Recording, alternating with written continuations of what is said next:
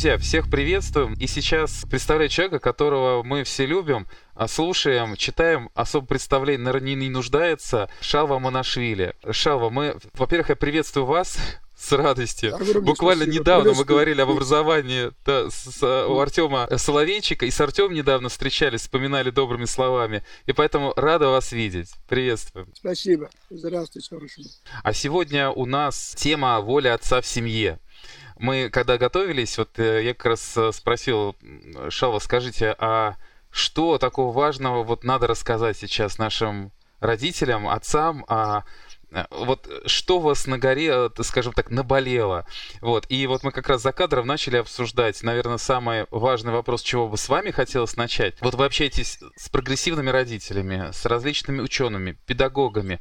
Что сейчас происходит? Расскажите именно вот в родительстве, потому что ощущение, что мир поменялся за эти месяцы. Да, мы сейчас оказались в таком положении, когда невозможно не переоценивать нашу жизнь. Как мы э, э, э, выстраивали жизнь, общение в семье, вне семьи, о чем мы думали, к чему стремились. Вот этот коронавирус так, как будто загнал нас внутри самого, самих себя. Я сам за эти полтора или два месяца погрузился в себя.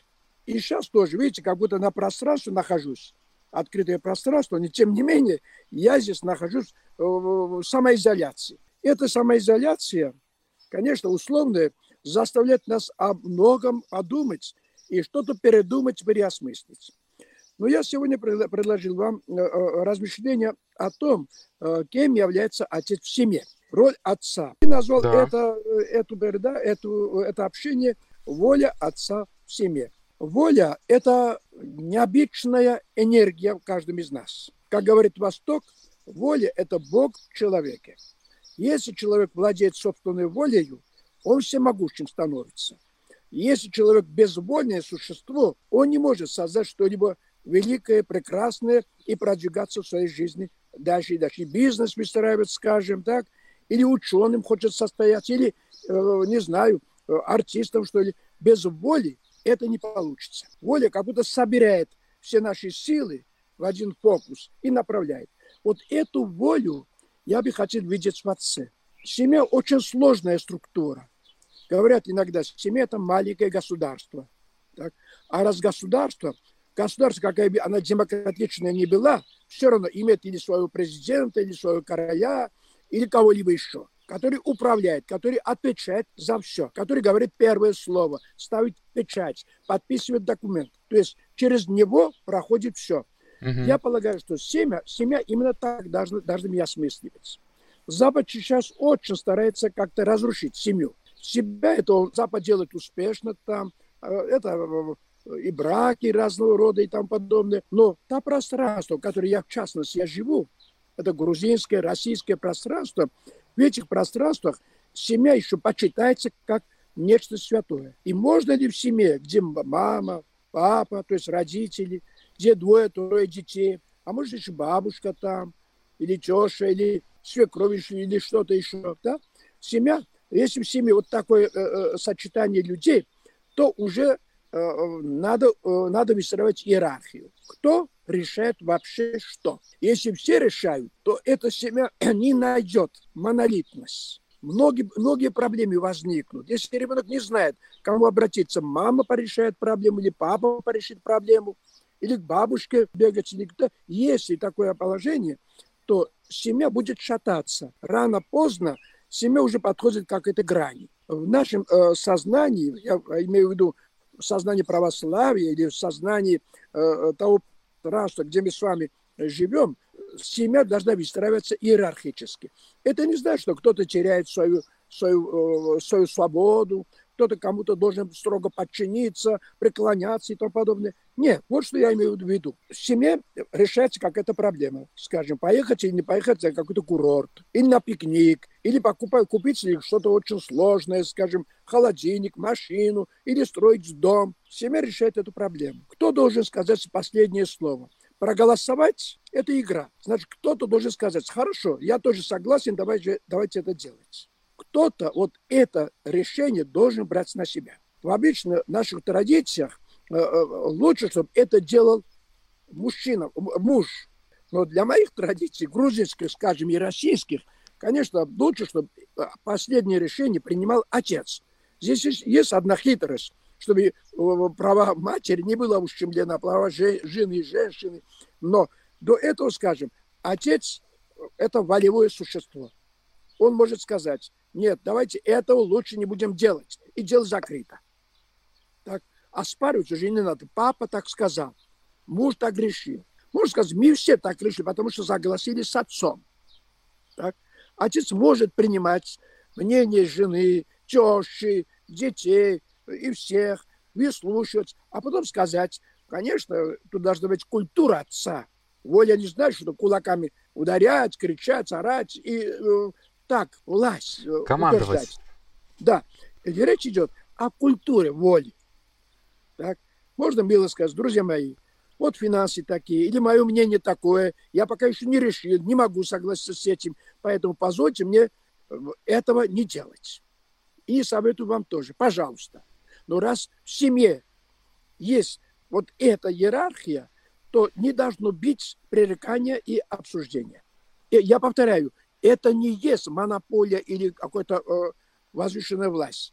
Вот посмотрите, Алексей, папа решает все, муж решает все. Но до того, как муж порешит, что делает жена? Она же может сказать, ну, миленький мой, хорошенький мой, знаешь, дети это очень хотят, пожалуйста. Давай сделаем это на радость детям. И давай пойдем туда. Давай отдохнем на море в этом году. Так, все мы этого хотим. Ну, милый, найди что-нибудь, найди возможность для этого. Просьба. Это, знаешь, это более мощная сила, чем голосование всех. Мама просит, объясняет. Пока президент подпишет указ, ведь этот указ кто-то должен э, подготовить. Это делает аппарат президента, да, а, а, а, оговаривает каждое слово на своем месте, а потом преподносит президенту, а он перечитает и подписывает. Значит, проверено. То есть жена готовит вот эти проекты постановления мужа. И до этого и шишукнул, и обнял мужа, и попросил, и улыбнулся, и расцеловал его, соблазнил. Это ее право. И пусть она это делает как можно красиво. Но когда дело идет э, до решения, папа так сказал, муж так решил. Вот это я имею в виду, когда говорю о воле отца в семье. Дети должны знать, что решает папа. Так. Вот я вспоминаю такой случай. Знаешь, вот мой отец, мне было 10 лет, когда он ушел добровольцем на войну. И когда перед тем, как уйти, меня позвал к себе в свой кабинетик маленький и сказал, сынок, и вот я уйду, и, наверное, вернусь, сказал он. Но у меня просьба к тебе, пожалуйста, можешь выполнить? Но в семье у нас было так, папа скажет, папа решит как папа предложит. И он мне говорит, ты будешь расти, и тебе будут предлагать папиросы. Я тебя очень прошу, не трогай, пожалуйста, никогда не бери в руки этого. Мне было 10 лет. Я сказал, хорошо, папа. Папа так сказал. Вот что я говорю, это воля отца. Я прошел и средний класс, и был в девятом, десятом, одиннадцатом классах, студентом первого курса, прошел военные сборы. Папа сказал, не бери сигареты, вокруг меня дым. Все меня толкают, слушай, что с тобой произошло? Ну, бери, кури, все курят. Но папа так сказал. Годится это слово отца. Это воля отца. Уж мне тоже хотелось быть как все. И даже девушки курят, они смеются надо мною. Мои друзья, ну бери, бери, бери, ну попробуй хоть раз. Так? Но папа так сказал, мне было 10 лет и вынашиваю эту, эту, это отцовское слово до сих пор. Стоит ли, чтобы в семье был иерарх? Иерарх, который всех слушает, всех понимает, но решает так, как его мудрость подскажет. Это мудрость и есть воля отца. Я в продолжении сейчас задам вопрос, который многих волнует. Когда такая воля, она воспринимается, я думаю, что значит в семье уже все хорошо, все сделано правильно с точки зрения взаимодействия, конечно же, в первую очередь, мужа и жены. Что сделать э, сейчас тем отцам, которые задумались, но понимают, уже есть ряд опущений? Есть э, э, две позиции. Авторитет и авторитаризм. Авторитаризм – это давление, это сила – это грубость, это глухота со стороны авторитара. Так? Я не советую никакому отцу быть таким авторитаром, хотя предлагаю иметь волю, но это не значит, что воля – это моя, как мои кулаки, мое, мое грозное лицо. Так? А что касается авторитета? Авторитет – это могущественная сила воспитания. Вот смотри, у меня сын, вот Пат, это мой сын, так? Угу. Он уже взрослый, но когда, когда ему было 8 лет, 10 лет, а потом 12, а потом 15, ведь с возрастом усложняется, так? Если не было бы у меня авторитета перед сыном, я бы не смог защитить его там, где меня нету.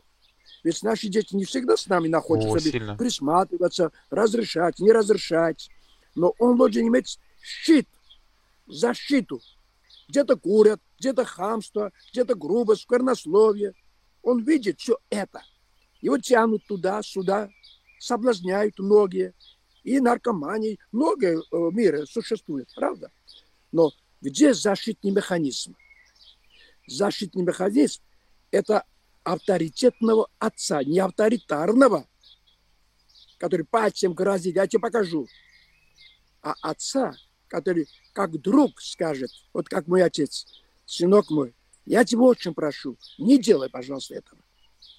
Хорошо, ты же мужик, дай мне тебе руку пожать. Дочка моя, пожалуйста. И это, пожалуйста, если это воспитывается с ранних лет, становится силой. Но если мы хотим это слово применять уже потом, когда уже прошли всякие авторитаризм, тогда уже это, это слово теряет силу. Так. Всем папам, которые сейчас нас слушают, вот что я советую. Может быть, они и так без меня знают это совет. Дружите, пожалуйста, с вашими детьми. Детям нужны, нужны, нужны друзья. Они ищут своих друзей всюду. Но многие папы не хотят стать друзьями своих, для своих отцов. И сейчас вот смотри, какую наглядность я сейчас э, предоставлю родителям. Вот это ваш ребенок. Вот это моя ладонь, ваш ребенок. Когда-то он был не таким, а был вот таким, как шар. Ему было тогда год, два, пять, шесть, семь лет. Он крутится перед вами, и вы знали все о, вашем ребенке. Он переходит в девятый, одиннадцатилетнем возрасте, и постепенно шар переостанавливается, начинается раскрываться. Ему 15 лет, и он стоит вот так перед нами. Ребенок понимает, что, э, что нельзя все говорить родителям. Кое-что надо скрывать. Папе не понравится. Папа мне не друг. Папа властелин. Папа приказчик в семье. Так? Его надо бояться, боится. Так? И ребенок начинает скрывать правду от своих. Как ты тоже, может быть, иногда делал это. Я тоже делал это. И так делают все, почти все подростки.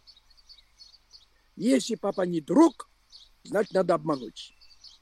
Сказал, что сегодня не вызывали, отметку не получил, не дрался, это не я, это другие.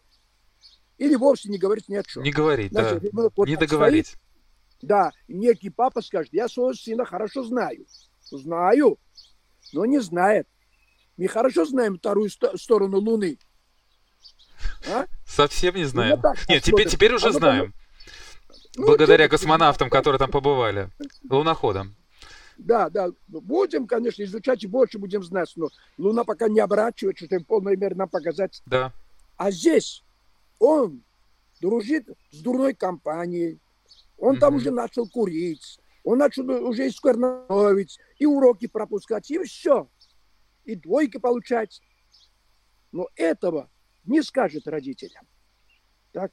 А если не скажет, как нам воспитывать своего сына? Поэтому наши советы уходят мимо, понимаешь? Вот э, э, не той почвы попадают, где этот совет начнет э, сходы давать. А вот летят вокруг да около. Поэтому можешь кричать, орать, а ребенок все будет терпеть, лишь бы не открыть эту сторону. Поэтому, папе, друзья мои, дружите с вашими детьми. Примите их как равноправник к себе. Так? Дайте ему столько прав, сколько у вас самих есть. Конечно, вы взрослый, он знает, что папа взрослый, папа начальник, папа все, но дайте ему, так сказать, воображаемое чувство выбора. Это искусство. Дружите с ними, шушукайте с ними, общайтесь наедине, открывайте свое сердце, и тогда будет у меня, у него 15 лет, 19 лет будет, он будет описан как шар перед вами. И вместо сына получите брата. Вот Паата мой брат, Паата мой соратник. Кто сейчас взрослый между нами? Оба взрослые, оба друзья. Это есть авторитет отца. Быть друзьями, наверное, это тема, которая сквозит постоянно в нашем общении, вот в наших передачах. Вопрос, как быть? Потому что здесь такие грани, у каждого есть свой опыт, есть э, свои какие-то оставшиеся от их родителей, вот то, что они наблюдали, э, и то, что mm-hmm. уже стало их привычками. И вот э, даже я периодически ловлю себя на том, что я гаркну на своего ребенка, а потом хватаюсь говорю, зачем? Вот зачем? Он меня и так любит, он меня и так послушает. я понимаю, что это какие-то вот эти модели, привычки наши всплывают. Да, Алексей. Конечно, каждый из нас получил разное образование, разное воспитание в семье или где-то еще. И тот опыт, э, который в нас уже вошло от наших родителей, нам кажется иногда истиною. И идем этим же опытом, воспитывая своих детей. Так нельзя. Меня воспитывали авторитарно. Правда, это, этот авторитаризм был как будто чуточку добрым, ласковым. Любили. Но это было военное время. Так. И тогда им казалось, моим родителям, особенно э, маме моей, что сына надо держать чуть крепче. Крепче, чтобы он не разошелся. Так? Чтобы он не связался с кем-то. Но сейчас время другое. Наши дети – не дети 30-х годов, 40-х годов. Они с других, другими взглядами, у них свои мысли. Они пришли со своими мыслями, со своими путями. И не надо насиловать их и предлагать наш путь, нашу правду, потому что у них своя правда. Так? Поэтому что нам нужно? Только дружить с ним и держать не ребенка в руках. Ребенка в руках держать не надо, себя надо держать в руках свою, свою раздражительность, свое недоверие, так, свое недопонимание, возмущение. Вот это надо держать в руки. Опять-таки, к чему я призываю к родителям, их мам и к пап тоже, так? Пожалуйста, не раздражайтесь перед детьми. В процессе раздражения воспитание отпадает сразу. И те минуты, когда папа раздражен или мама кричит и орет, вот в этот период никакое воспитание не происходит. Наоборот, и то рушится, было сделано до этого. Стоит ли нам раздражаться, если правда хотим воспитывать детей? Так, что же мне остается как отцу, как матери? Себя держать в руки. Ребенок будет всегда виноват передо мною. Он всегда виноват. Но если я всегда буду раздражаться из-за его глупости, недопонимания, так, хамство и тому подобное, то воспитание вовсе не состоится. И ребенок отойдет от меня, станет ему 15-19 лет и убежит, уйдет откуда, куда-то из дома. Пропадет. Как только свобода, мои глаза его больше не увидят. Так и происходит во многих семьях. Правда? Поэтому, милые мои родители, любимые мои, берите наш опыт. Есть гуманная педагогика, добрая педагогика, педагогика терпения, педагогика любви. Любите ваших детей. Любовь надо преподнести красиво. И вот так биться в сердце и говорить, я тебя люблю. Ребенок не примет такую любовь. А теперь преподнести красиво это. Так, дружески, с пониманием преподнеси. И он постепенно войдет в твой мир. А если он войдет в мой мир, мне уже легко его воспитывать. У нас духовная общность тогда. Вот эта общность спасла меня не только от сигарет, от многих других вещей тоже, любя папу, любя маму и так далее. Вот эта любовь и духовная общность, открытость меня спасла. И, наверное, может быть, и тебя тоже. Может быть, многие тоже пережили э, эту полосу своего становления. Друзья, кто к нам подключается? У нас извиняться сейчас... ага. перед ребенком, спросить прощения, если я провинился в чем-то, проси прощения, пожалуйста. Поплачь, мамочка, со слезами проси. Ну, сынок, проси, пожалуйста. И сын поймет. Слезы матери Это могущественная сила воспитания. Друзья, в гостях у нас э, Шалва Монашвили, и мы говорим о воле отца в семье. Шалва, спасибо большое. Я вот сейчас, знаете, как вспоминал, вот слушал и вспоминал как раз то, как э, мы с моей мамой э, разговаривали буквально недавно, и она говорит, что спустя какое-то время я поняла, что я воспитывала не так, надо было бы по-другому. Вот. И это, это прекрасно, что, наверное, такие открытия происходят. И знаете что, я еще хочу э, отдельно задать один вопрос, который часто нам задают, именно как... А, у нас, ну, не секрет, что много неполных семей. Мама воспитывает мальчика. Вот. И в продолжении разговора воспитать сына сейчас для многих ну, вообще в семье и для многих мам, а, тем мужчиной, которая будет действительно вот этот волю авторитет, а не авторитаризм держать, вот как раз использовать для того, чтобы договариваться, дружить э, с детьми в семье, а, и чтобы действительно это была счастливая ячейка общества. Эта тема, она актуальна, многих интересует. И вот как вы считаете, я, я сейчас не спрашиваю даже, может ли мама э, э, воспитать мальчика, а что делать? Вот как, как Имеется сейчас... в виду мама-одиночка, да? Да. Да, ну это большая беда вообще. Ибо таких мам очень много и дети воспитываются, взрослеют без энергии, отцовской энергии. Обычно из семьи первые убегают папы. Маме тоже уходят иногда, но папы бросают семьи. Это очень прискорбное явление. Я не знаю даже, как это надо, с этим надо бороться. Ну вот мама. Если папа уходит, и у мамы остается сын, один и двое и так далее, ей очень буд, буд, трудно будет воспитывать детей. Ибо ребенок нуждается и в материнской энергии, и отцовской энергии. Это разные энергии. Слово отца, влияние отца, само присутствие мужского пола в семье – это другой образовать, другое образовательное пространство, поле. Но если этой энергии нет в семье, мама не может заменить мужскую энергию собой. Что я могу посоветовать такой маме, чтобы мальчик, который растет в себе – набрал все-таки мужественные качества, качества мужчины. Ибо она может ну, что-то потерять. Надо пригласить или дядю, или дедушку, который полюбит внука и будет шушукаться, будет давать что-то мужское, мужское объяснение, то есть дедушка и внук, или дядя, прекрасный дядя, умный и так далее, и племянник, это сочетание, чтобы спасти мальчика который, у которого нет источника мужской энергии. Есть еще третье или четвертое условие. Обычно мамы молодыми часто остаются. Я советую мамам, пожалуйста, выходите замуж. Так многие мамы так отчаиваются, вот ушел муж и так далее, плачут. Уходит, скатится с дорога. Ну что делать? Ушел и не вернется, вернется. Пожелайте доброе, хорошее ему. Надо даже держать хорошие отношения. И знаешь почему? Иногда папа ведь заберет ребенка к себе на час, на другой, может, на день. Надо, чтобы ребенок, возвращавшись обратно, пришел от отца с букетом для мамы. Это папа тебе прислал.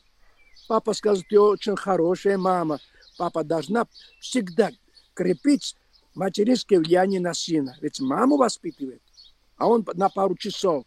Даже баловать нельзя ребенка больше, чем мама может это делать в отношении сына. Uh-huh. Ибо ребенок пере, перечагиваем для себя. Это эгоизм отцовский. И мама тоже, отправляя ребенка к отцу, пусть испечет какие-то пироги или тортики, что нравится мужу, да, скажи, отнеси, папа у нас хороший, добрый, но жизнь так сложится, ну что поделать. Вот в таких отношениях ребенок получает, получит положительную мужскую энергию от отца.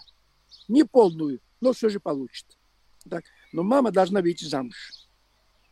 Замуж, но это должно согласовываться обязательно с сыном.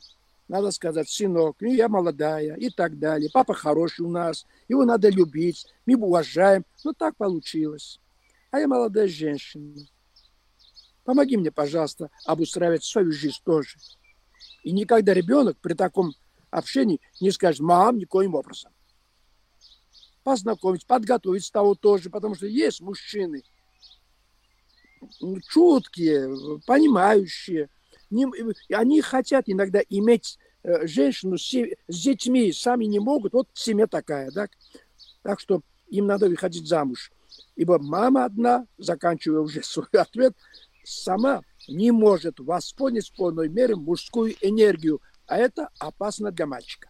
Возвращаясь опять же к вашим отношениям с сыном, можете вспомнить какие-то моменты, которые вот были вами использованы в воспитании Пати, и вы увидели отголоски спустя какое-то время? Вот папам я хочу подарить один очень мощнейший метод воспитания. Может быть, кто-то знает об этом, не знаю. Я это назвал мужской разговор. Сын мой, Паата, обидел маму.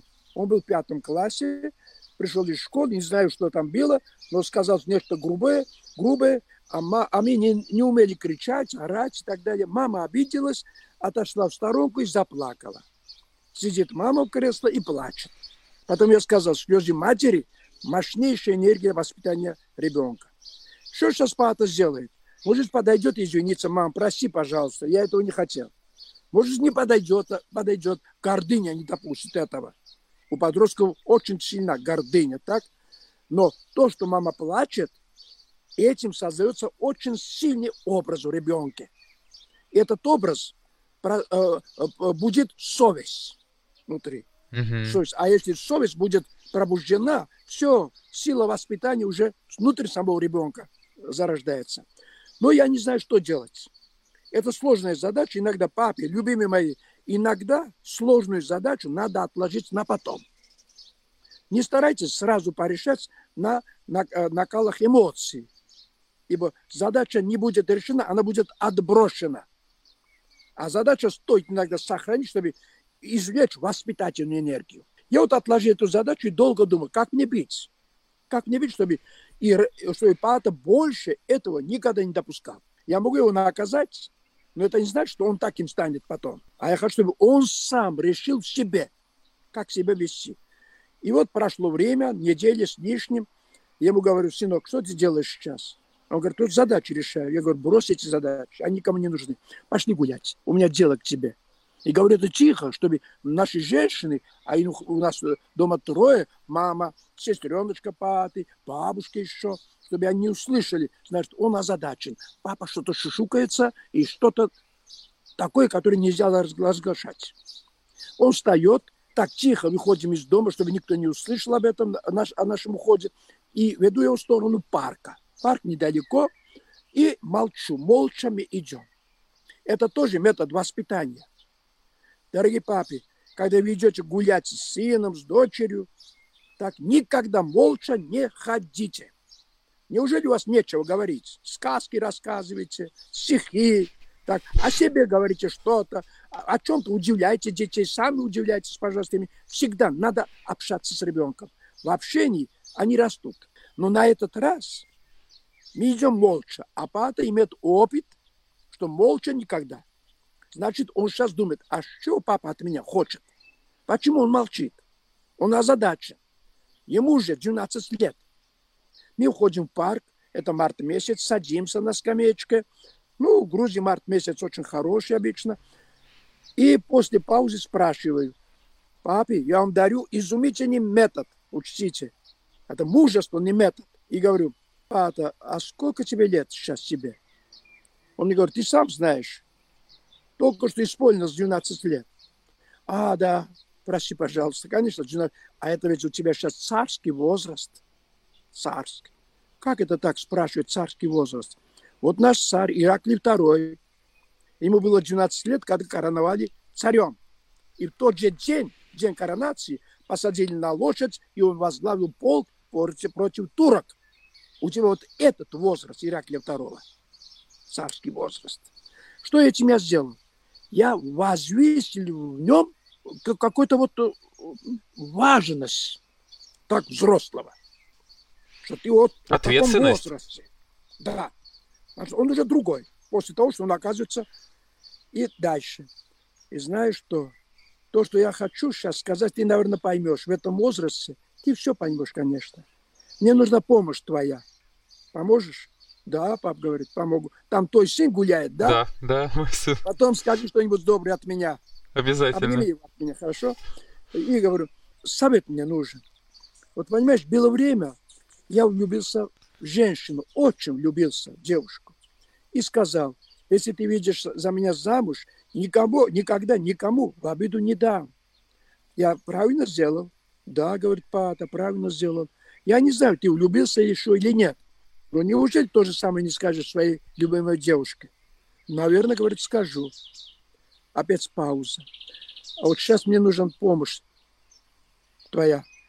Понимаешь? Что мне надо делать, когда мой любимый сын обидел мою любимую женщину, а я дал ей, ей обещание, что никогда не допущу, что кто-то ее обидел. Что мне сейчас делать? Вот тогда содрогается душа. Так? Я не упрекаю его. Я без всякого, я просто иду к нему, чтобы он мне должен помочь. Я уже не сила, это он сила, в нем царский возраст. А папа бессильным становится, что делать, не знает. И зовет сына, ну помоги, пожалуйста, советом, что мне делать? Он долго молчит, потом говорит, ну накажи меня. Я говорю, как хорошо наказать тебе, это же просто. А когда я еще тебя наказывал? Если считаешь нужным, накажи сам себя, чем хочешь. Но у меня просьба к тебе. До сих пор я был один мужчина в семье, а вас было четверо. Не пора ли, чтобы настало двое мужчин, и чтобы мы вдвоем охраняли, уберегали, обласкивали наших трех женщин. Нас двое, а не трое. Помоги мне в этом, пожалуйста. Мне даже трудно сказать, что тогда произошло. Понимаешь, иногда происходит переворачивание духа. Как говорил Макаренко, есть взрыв души. Так? И человек, который вот только что был криминалом, убийцей или чем-то еще, после этого взрыва становится новым человеком. Так? Вот этот взрыв у него произошел. После этого ничего такого подобного не было до конца жизни моей, моей жены и до сих пор. Так, чтобы он обижал кого-либо, так, близких людей, этого нету. Я назвал это мужским разговором. И когда возвращались обратно домой, я ему сказал, это никому нельзя рассказывать, это только наша тайна. Ты и я знаем об этом. И друзья твои, и сестренка, никто об этом знать не, не должен. Он сказал, да, папа, так будет. Купили фиалки, первые фиалки, и пришли домой для наших трех женщин эти, эти, с этими фиалками.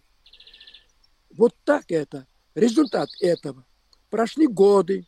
Меня, у меня, меня закрыли лабораторию, выгнали из школы, сказали, ты буржуазный педагог. Прощай, до свидания.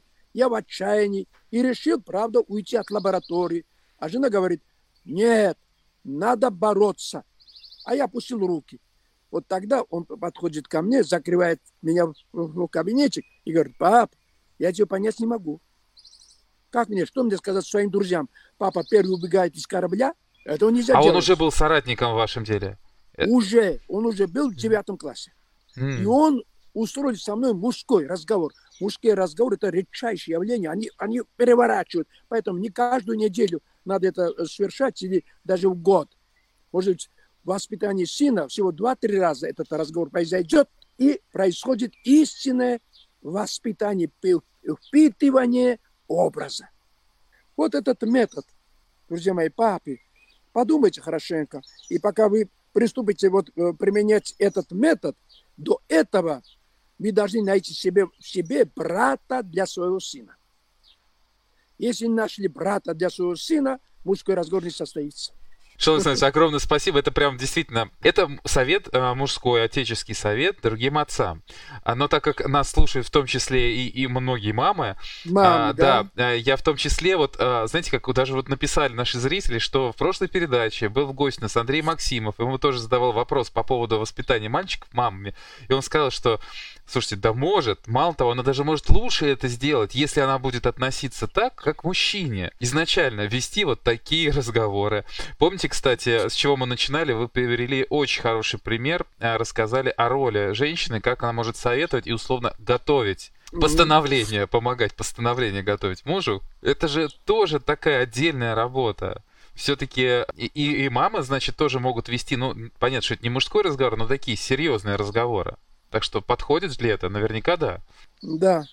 маме, хорошей маме, я вас преклоняюсь перед вами, хорошей маме, я вас очень люблю. И вот, да, вот тоже подарю один метод. Этот метод срабатывает только тогда, когда для мамы дочка становится первой подружкой. У мамы, наверное, много подружек. Ведь мамы молодые, современные мамы, да, они все молоденькие.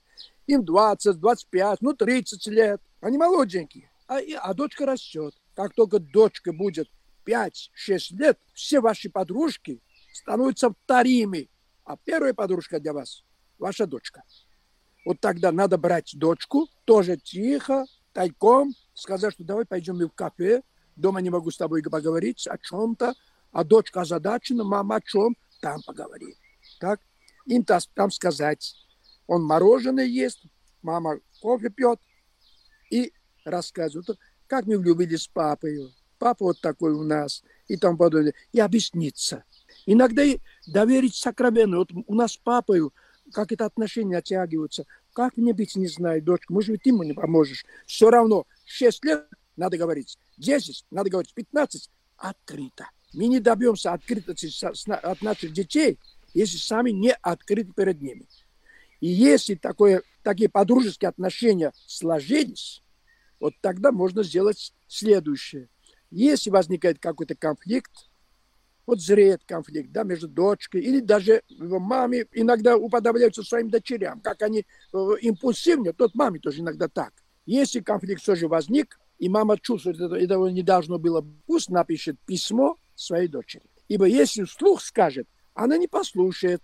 Ей 12 лет, ей 15 лет. У него голове ветер гуляет. И может цепи, за, цепляться за каждое слово мамы. Это не так, это не то. И не даст договориться. Так? И конфликт, конфликт не будет разрешен в пользу ребенка. То есть в пользу воспитания. Вот мама сидит за столом, так, и перед сном пишет сердечное, открытое письмо дочери. Объясняет, что ей болит, как болит, почему, где она ищет спасение, а чего она ищет своей дочери, и почему у нее слезы. Вот они капают, и эти слезы э, кляксы делают на листке бумаги. И это письмо надо вложить в конверт и, или передать, или под подушку и класть. Мы это делали. И наша дочка очень многое поняла на, вот на основе таких писем. Когда я прекратил эти письма писать, и мама тоже сказала, ну хватит ей эти письма, она спустя два года напомнила, а больше писем больше не будет. Вот письма, я это назвал, письма из комнаты в комнату. Это не смс-ки, это не электронная почта. Нет. У мамы есть правая рука. Вот правой рукой, если она левша, левой рукой, вот рукой надо писать на листке бумаги от руки текст. И на этом тексте должно отразиться эманация, вот некая аура матери, ибо бумага, вот эти, вот такие рукописи, они не горят. Остальные рукописи, конечно, горят. Но если в письме мои чувства, мои страсти, мой зов. Так, вот эти бумаги никогда не будут гореть. И они только, если будут гореть, в душе ребенка загорят. Вот так.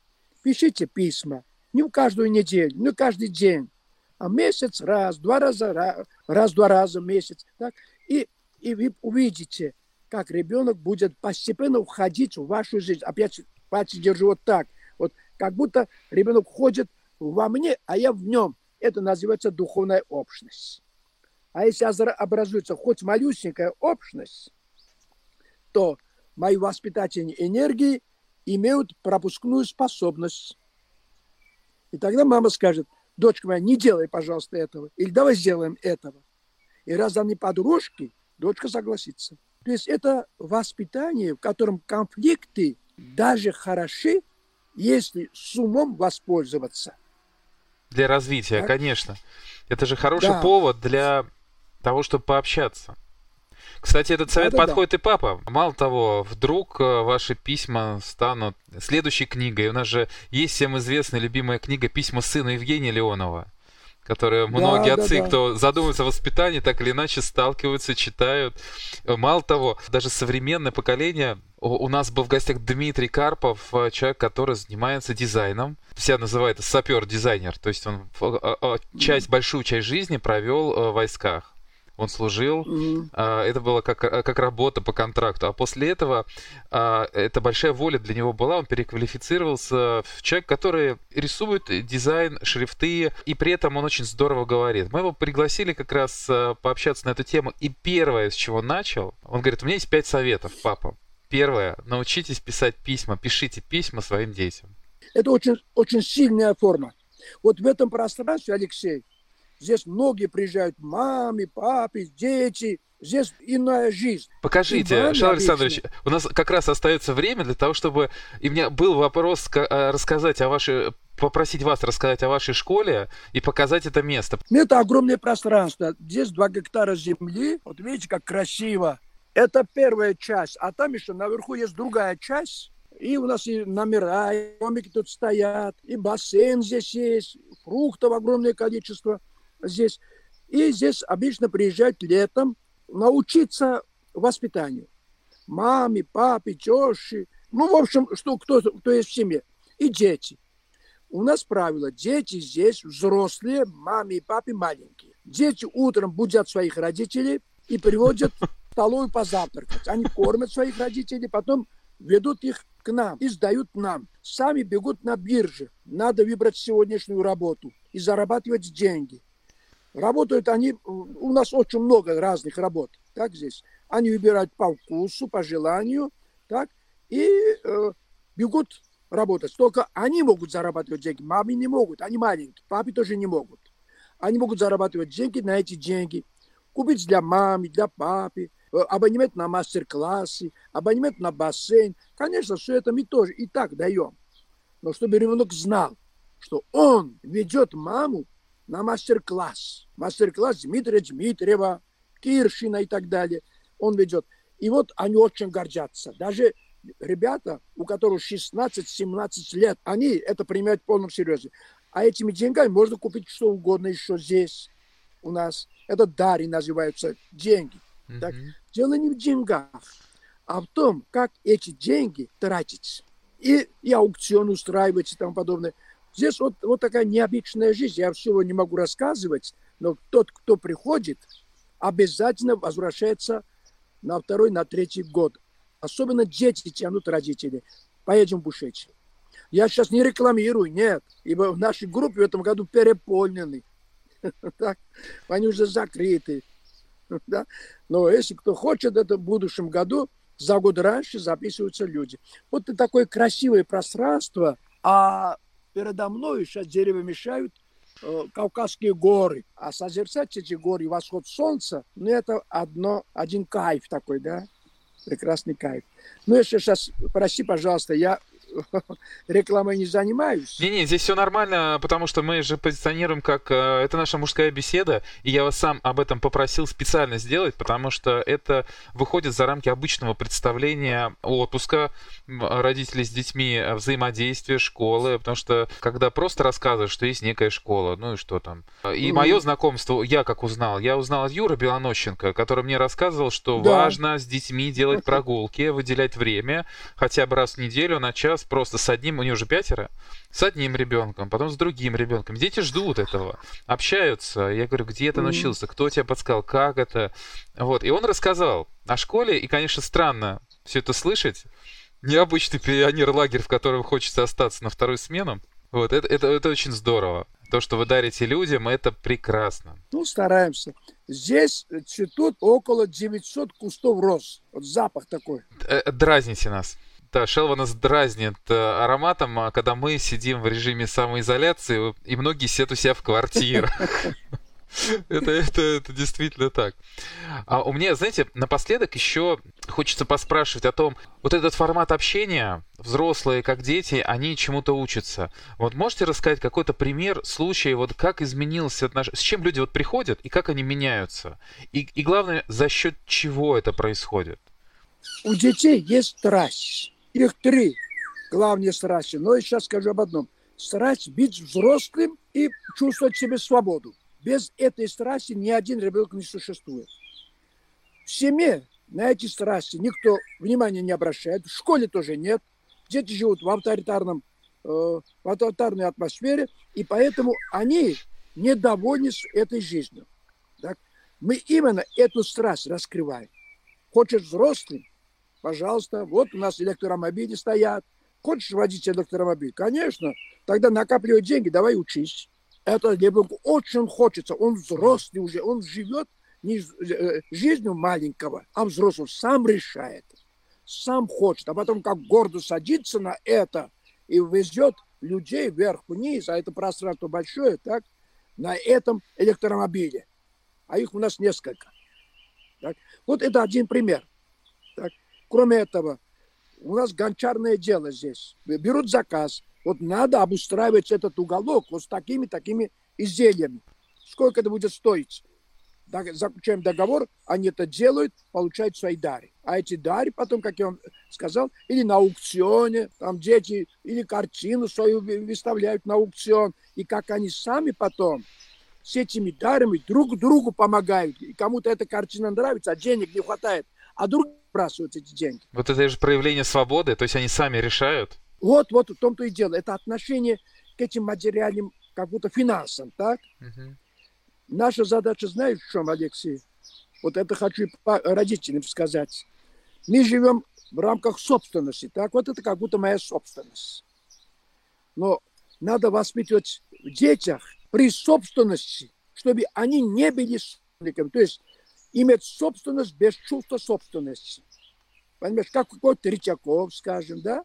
Угу. Который имел огромные э, деньги, он же был олигархом в свое время так, не было привязанности к деньгам. Он хотел музей оставить в подарок Москве. И деньги нужны были ему для этого. Художнику надо было спасти. Ему для этого нужны были деньги. Он зарабатывал деньги и тратил здесь. Он не, не яхты покупал, не хороми себе строил, а спасал российскую культуру. Есть собственность, но нет чувства собственности. Вот я сейчас так и сижу в этом, в этом рае, это рай для нас. Это что это все? Я пока хозяин, пока жил. Потом другой будет хозяином. Это ваше. Вот Прекрасно. это, если воспитываем наших детей, после коронавируса этим займемся этим, то у нас получится лучшие граждане для страны. Если кто-то ищет счастье, счастье будет не в том, чтобы накапливать благо, ценности, дома и тому подобное. Нет, Счастье – творчество проявлять, себя утверждать, любовь взращивать, доброту творить. Какое еще счастье надо искать в жизни? А собственность – это для того, чтобы вот тебе подарок принести, или же кому-то плохо, ему помочь. Там нету моста, мост построю. Так? Кто-то здесь приезжает, денег нету, а ему очень хочется приехать. Ну, конечно, приезжай. Вот это и есть отношение к собственности, без чувства собственности.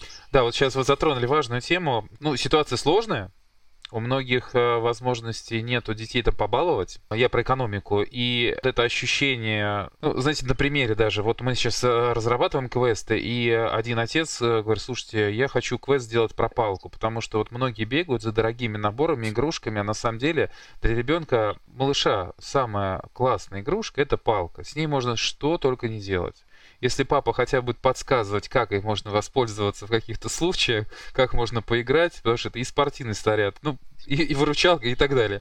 Вот. И вот даже делать, фантазировать, творить, э, даже используя палку, это можно. И главное, нужно, несмотря на сложности экономические, как раз, которые сейчас, с которыми мы столкнулись. Шел Александрович, а у меня, знаете, еще вопрос. Вот мы затронули тему вот свободы передачи. Вот, вот uh, у нас, знаете, как в квестах мы uh, все наши задания uh, квестовые делим на такие четыре шага. Первое это наблюдение. Ну, то есть папа наблюдает за ребенком, потому что когда он знает, чем ребенок занимается, вот как раз ту сторону Луны, которую вроде бы мы не знали, но все равно наши добрались космонавты туда и начали изучать, все равно будет когда-то известно. Вот лучше заранее смотреть, да. наблюдать и изучать ребенка. Второй шаг это взаимодействие, общение, вот как раз такое дружеское. Третий шаг это передача инициативы, ну то есть вот доверить ребенку побыть таким вот, взять на себя вот эту ответственность, побыть в меру возраста, покомандовать, может быть, где-то, по самому что-то придумывать, а папа как раз в роли Э, исполнителя, соратника. Ну и четвертый шаг — это взаимодействие с другими, делать что-то совместно с друзьями и так далее. Вот я хочу обратить внимание вот на эту передачу инициативы, как мы ее называем. Как, по вашему мнению, насколько это уместно э, и как использовать в нашем обществе? Потому что многие к этому относятся, ну, ввиду старых, может быть, привычек, за детей все заранее сами продумывают. Я уже сказал, что сейчас приходят другие дети. Это не шуточное э, название, они правда другое, другое поколение. Это поколение, не знаю еще, сколько лет будет пребывать на нашей э, планете, когда его прекратится. Так? Но это поколение очень одаренное. Весьма одаренное, многогранно одаренное. Чего только стоит, даже этот, это, этот узкие эти передачи э, лучше всех. Галкин, что ведет. Так? Но даже на, на этом мы видим, правда? А по сути, дети, конечно, тысячу раз шире их способности и таланты. Так? Вот дети такие пришли. Я даже, мне даже трудно вообразить, что будет в 40-х, 70-х годах, когда им станет, как мне, свой возраст, когда им будет, э, в их руках будет передана вся власть. Так? И столько талантов. Как мир будет выглядеть? Мне очень бы хотелось, ты увидишь это. Молодые мамы, папы увидят это. Но, наверное, я сверху. Значит, дети такие приходят. Если они такие, мог, можем ли мы с ними относ, относиться или авторитарно, или не сотрудничать с ними. Поэтому в сотрудничестве мы можем учиться у наших детей. Дети еще приходят не для того, чтобы мы их воспитывали, а они камни преткновения нашей человечности. Мы состоялись как люди. Мы умеем вот, быть чуткими, великодушными, благородными, э, терпеливыми, созидательными, творческими. Дети проверяют нас. И очень тонко проверяют. Мы часто не выдерживаем эти экзамены. Мы, мамы, особенно к мамам хочу обратиться, пожалуйста, будьте внимательны, пожалуйста, каждое слово вашего ребенка, которому три годика уже, да, это, это, это золото. И в каждом слове есть какая-то истина, часть истины, о которой вы до этого не знали. Поэтому мы должны учиться у наших детей. Повторю, они камни нашего, нашей человечности. Проба. Так? Учиться. Чему учиться? Чему? К жизни. Они романтики.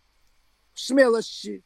Они боятся. Потом будут бояться, когда мы будем напугивать. Не ходи, нельзя, не трогай, то-то-то. И, конечно, будут бояться. Но они пришли без этого чувства, страха. А мы сами взрослые, какие? Владеем все собою. У нас есть смелость, у детей есть. У кого учиться нам? Даже Толстой ставил вопрос, великий писатель, у кого надо учиться? У взрослых, у детей, как писать сочинения, или детей у взрослых? Надо, и вот дети написали лучшее сочинение в Яснополянской школе, так? И сочинение Льва Николаевича Толстого, когда он им прочел, высмеяли, на смех подняли. Классика мировой литературы, так? И Толстой, приводя эти сочинения детей, доказывает, а у них надо учиться. Если он учился у них, нам надо учиться у наших детей смелости, доброжелательности, преданности. Дети очень преданный народ. Истине. Дети в переводе означает народ, действующий в истине. Они правду любят, пока не научатся от нас лгать. Они только правду совершают. Только мы показываем. Друзья мои, даже трудно сказать, кто кого должен воспитывать. Мы возомнили, что надо воспитывать детей, воспитывать. У нас гуманная педагогика. И не можем держать себя в руки, когда ребенок как будто что-то нарушает. Вот сломал игрушку. Он сломал для познания.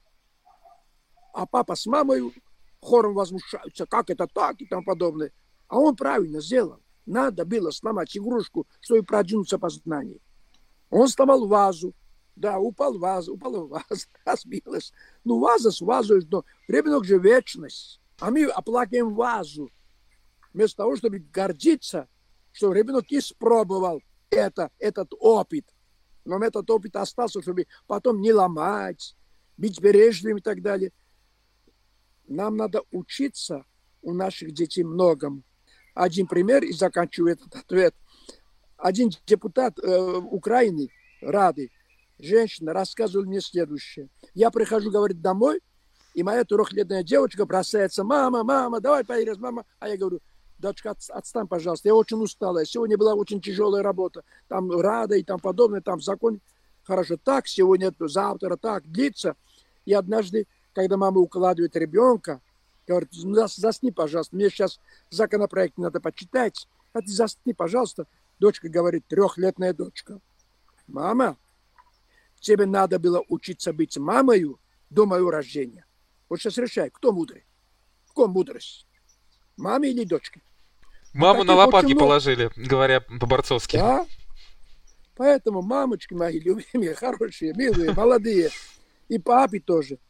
У вас вот оба эти уши приготовьте, пожалуйста, как говорят, на макушке, да? И прислушивайтесь к каждому слову ваших детей. Внимательно смотрите, что они, а вдруг они ничего не нарушают, просто они дети. И творят, что полагается детям творить. А мы возмущаемся.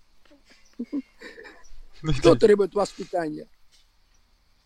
Давай подарим всем мамам, папам мудрость Толстого. Истинное воспитание в воспитании самих себя. Это точно. Это точно. Да, Шал Александрович, у нас как раз подходит эфир к концу. Безумно благодарен вам. Спасибо большое. Вот э, солнце из Грузии мне пришло прямо в глаз сегодня в Москве. Отражается вся эта солнечная энергетика, настроение. И э, за это вам большое спасибо. Вот, Огромное но... спасибо, хороший вот. Всех благ, удачи, успехов в воспитании своих детей, которые тебе слушали сегодня, нас слушали и смотрели. Удачи, милые мои. Пусть за вами следует и победа, и воля к победе.